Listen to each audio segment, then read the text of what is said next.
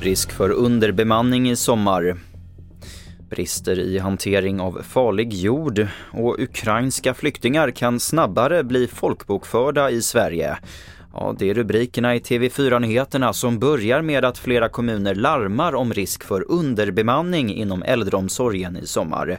Det visar en enkät som TV4-nyheterna har gjort. 85% av kommunerna har svårt att hitta vikarier.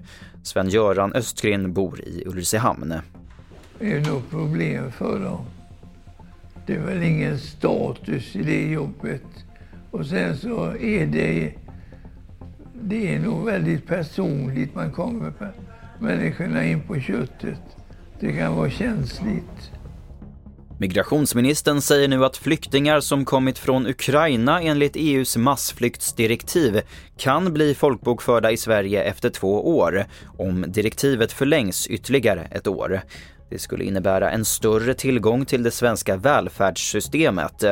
Uttalandet det går emot vad Migrationsverket och Skatteverket idag säger, vilket är att man inte ska folkbokföras om man beviljats skydd enligt EUs massflyktsdirektiv.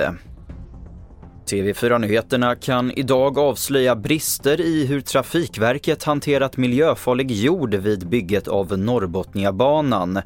Myndigheten har inte följt sina egna rekommendationer om hantering av och information om massorna av sulfidjord som innehåller höga halter av svavel.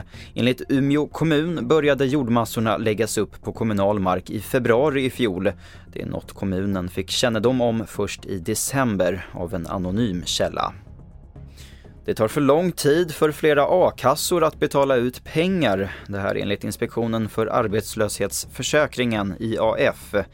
Väntetiden brukar vara runt fyra veckor, men hos kommunalarbetaren och Alfakassan tar det i snitt nio veckor att få pengarna. IAF har nu beslutat om föreläggande i de fallen. Fler nyheter det får du som vanligt på tv4.se. Jag heter Albert Hjalmers.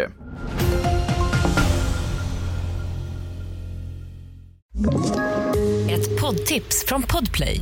I fallen jag aldrig glömmer djupdyker Hasse Aro i arbetet bakom några av Sveriges mest uppseendeväckande brottsutredningar.